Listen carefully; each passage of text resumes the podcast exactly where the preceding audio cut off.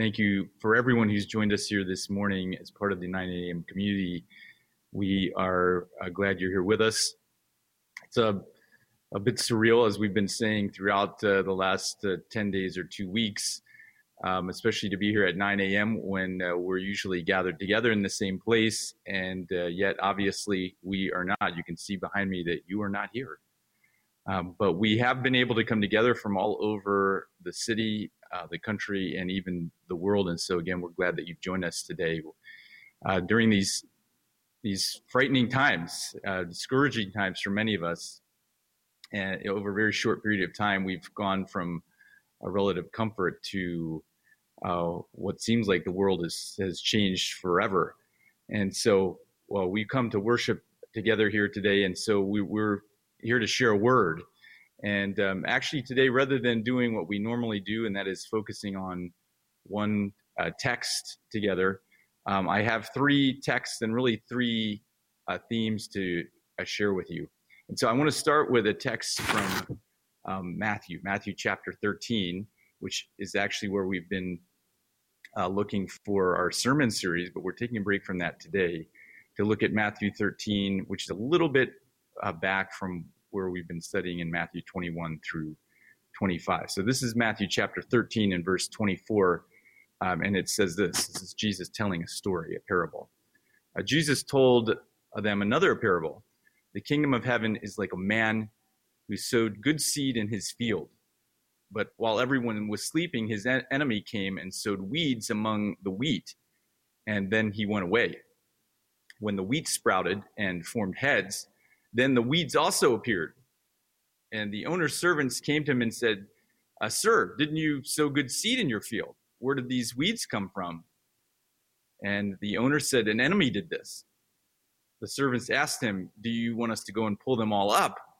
And he said, No, because while you are pulling up the weeds, you may also uproot the good crop of the wheat. Let both of them grow together until the harvest. At that time, I will tell the harvesters first collect the weeds and tie them into bundles to be burned, and then gather the wheat and bring it into my barn.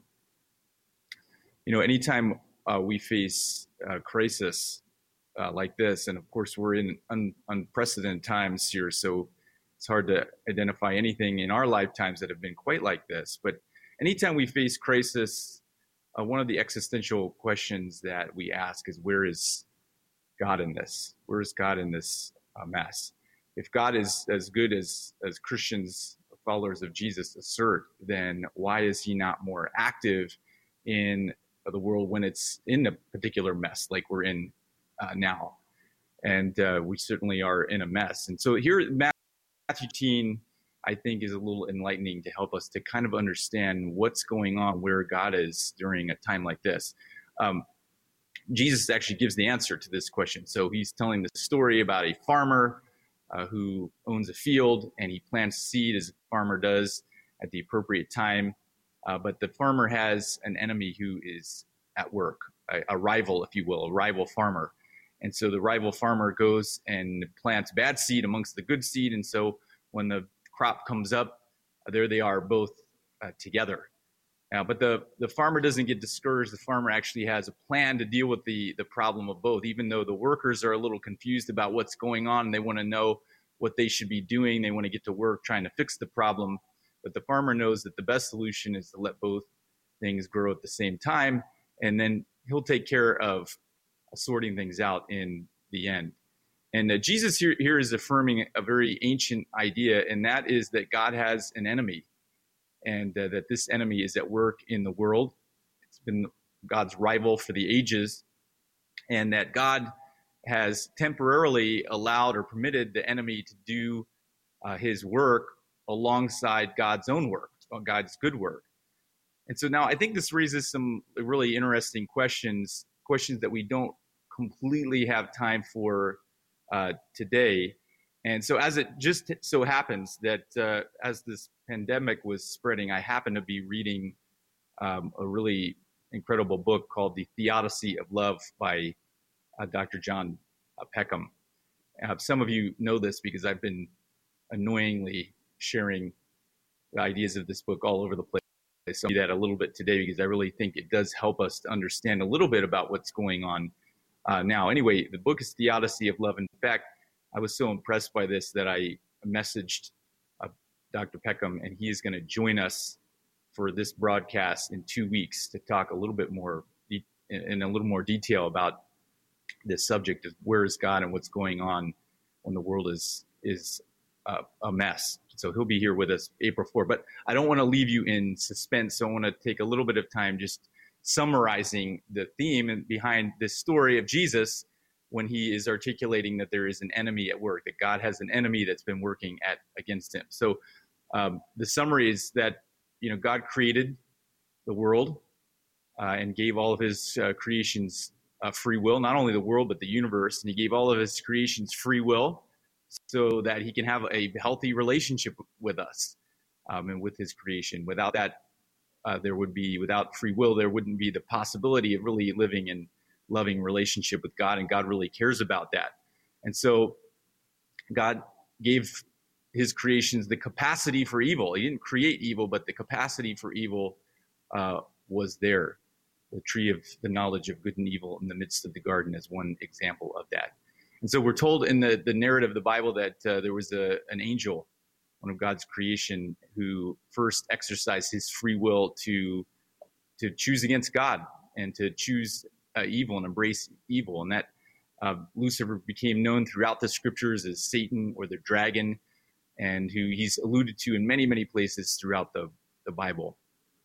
And that he then convinced the first inhabitants of our planet. You know the story if you've read the, if you've read the Bible before. Genesis chapter one, two, and three articulate this. That uh, this Satan uh, convinced others to, to exercise their free will against God as well. And so the earth, the entire earth, became catastrophically devastated by this decision. And every aspect of nature on earth, from from human nature to, to nature around us, the, li- the living organism that is the earth, has been affected catastrophically by this uh, incursion of, of evil in the world. And so, despite the fact that God has more power and clearly the Bible articulates that God is the all power, powerful God of the universe who created the universe and has more power than the devil or anything else in the universe. That despite God having more power, this war that's going on with his rival isn't really about power, uh, but it's a, a war of ideas. And so we're stuck now in this uh, war, war, and then we're told that uh, God didn't just leave the world on its own, but that Jesus came and entered in behind enemy lines to establish God's kingdom. So Satan or Lucifer or the devil had uh, claimed earth as his own once uh, humans exercised their free will against God. Um, but God came behind enemy lines. And that's the story of Jesus, Jesus establishing a, a new kingdom. Again, this is a story that you may be familiar with, but I think it fits to help a little bit of the background of what's going on when the world is a mess. Like, why is God not acting? And so, what we see from the Bible is that God actually restrains uh, himself, that there are some rules of engagement that he's established as to how he can help, when he can help, when he gets involved. And uh, these are a bit of a mystery to us. In fact, the Bible doesn't really uh, completely explain the rules of engagement that have that that that bind God, if you will by his own uh, choice from action. And so uh, the world is a mess. Uh, there's an enemy at work, an enemy in the field. God has a plan to rectify things in the end, but currently we're kind of in the in between. And the in between means that uh, God does not engage in every situation, in every circumstance. In fact, in most circumstances. And so it's discouraging. It's it's disheartening because we want to see God come and do uh, things that we know that God can do, and yet He's not active like we'd like Him to be. Why doesn't He just uh, get rid of this uh, uh, virus? Why doesn't He just help those who are desperate and hurting and, and in need? And so there's some mystery around. We know that God has some rules of engagement, and that He is not. He does not enable himself to get involved in every circumstance and every situation. And so, while that's a little bit of a challenging uh, background, it does uh, lead to some other questions that are really relevant to our situation today. And that is, okay, you know, if God has a plan to rectify all things in the end, as He promises, but He doesn't get engaged uh, in every circumstance and situation that we're in now, where does that leave us, and what do we do then as uh, Christians uh, today as believers in this God and believers in the work that He did through Jesus? Uh, where does that put us when we're in desperate times like we are uh, today? And so this leads to our next question. Well, uh, if there is a war going on between God and His rival, and the earth is the battlefield for this war, what are we as followers of Jesus supposed to be doing uh, between uh, now and the mess that we're in and the future that is promised to us? Uh, well, uh, Jesus' good friend John actually has a lot to say about uh, what we do in the interim. And uh, so I'm looking at First John chapter 3 and verse 16. You know, one of the most famous passages in all the Bible is John chapter 3, 16 also written by Jesus' good friend John. But here we're looking at First John chapter 3 and verse 16. And there it says this This is how we know what a love is. So God has established his relationship with us, and that it's a relationship rooted in love. And John is now explaining what love looks like. This is how we know what love is. Jesus Christ laid down his life for us. We ought to lay down our lives for our brothers and sisters. If anyone has possessions and sees a brother or sister in need but has no pity on them, how can the love of God be in that person? Dear children, let us not love with words or speech, but with actions and in truth. Uh, this is actually a really similar statement, or certainly similar idea to what Jesus himself uh, taught and is recorded in John's one of John's other books in the, the Bible. And this is from John chapter 13, verse 34. And these are Jesus' very own words. Jesus says, A new command I give to you. He's talking to his disciples. Love one another. As I have loved you, so you must love one another. By this, everyone will know that you are my disciples if you love one another. Now, um, in 165 AD, and for the following 15 years, if you can imagine that, there was a massive epidemic in the Roman Empire, referred by medical historians as the plague of uh, Galen. And medical historians have uh, suspected that this was actually the first recorded case, at least, of smallpox in the Western uh, world. And it was uh, devastating had a devastating impact on uh, Rome in particular. In fact, it's estimated that one quarter to one third of the entire population of the Roman of of the Roman Empire was was died during this 15 year period from this what, what they surmise may be a smallpox smallpox. And so uh, about 100 years later, in 251 BC, another uh, epidemic broke out in uh, the Roman Empire and this time it was said that over 5,000 people a day were carried out of the city of Rome at the height of this em- epidemic. And so medical historians again surmise that this was uh, this was a plague of measles. Now, in his book, another great book, another reference for you while you're uh, sitting at home socially distancing. Um, in his book, The Rise of Christianity How the Obscure marginal Jesus movement became the dominant religious religion for the Western world in a few centuries, sociologist Rodney Stark uh, claims that Christians had a much lower mortality rate than the general public because, and are you ready for this? Why, why did Christians have a much lower mortality rate than general public? They took care of each other in times of need, uh, particularly during these two plagues, when up to 30% of the population uh, died, uh, Christians had a death rate much more like 10%. And this is simply, simply, at least attributed to them by the medical professions that professionals that are historians, that it was because Christians were very, very intentional about taking care of each other. So when someone got uh, sick, you didn't just uh, leave them uh, that was that was the pagan idea. The Roman idea was like, hey, if someone's sick, we don't know why they're sick, and we just know that if you're around a sick person, uh, you could get sick too, and so you just get out of there. You just abandon them. Uh, the Christians had a different perspective. They actually cared for each other in times of a sickness. They didn't uh, leave anyone behind, and so I think the lesson here is pretty obvious, and that is that is if we're followers of Jesus and uh, we believe that the world is a, certainly a mess, and there are not explanations for, why things are happening, and God doesn't intervene in every situation like we we would, and yet we're still here and we care, and God calls us to love Him and to love each other. What do we do? Uh, again, the lesson from history is clear. Like we take care of each other. We got to look out for each other. Um, John said, "Dear children, let us not love with words." And Christians have a lot of words. Don't just love with words or speech, but with actions and in truth. Now is the time to act now is the time for us to live in, in truth and to take care of each other, each other as fellow followers of Jesus, but also each other as brothers and sisters in humanity. Now is the time for us to step up and to, to help this broken world, a world that's confused and disoriented and doesn't know what's coming next. And so that leads to the question well, what, what can we do to help? How do we help? It seems like there's not much we can do. We're all sequestered in our in our homes or in our apartments. Uh, I'm sequestered in the in the church. Uh, but what can we do? How can we be helpful when when uh, we're told to stay away from each other? And so I think there are some very clear things, and we need to keep thinking about this as a community. Like, how are we going to care about each other? But I've heard a few of you already have texted me and talked about it, some things that we can do, and so I thought I'd share that with you. You know, first of all, we can be in contact with each other socially. Um, we can call each other.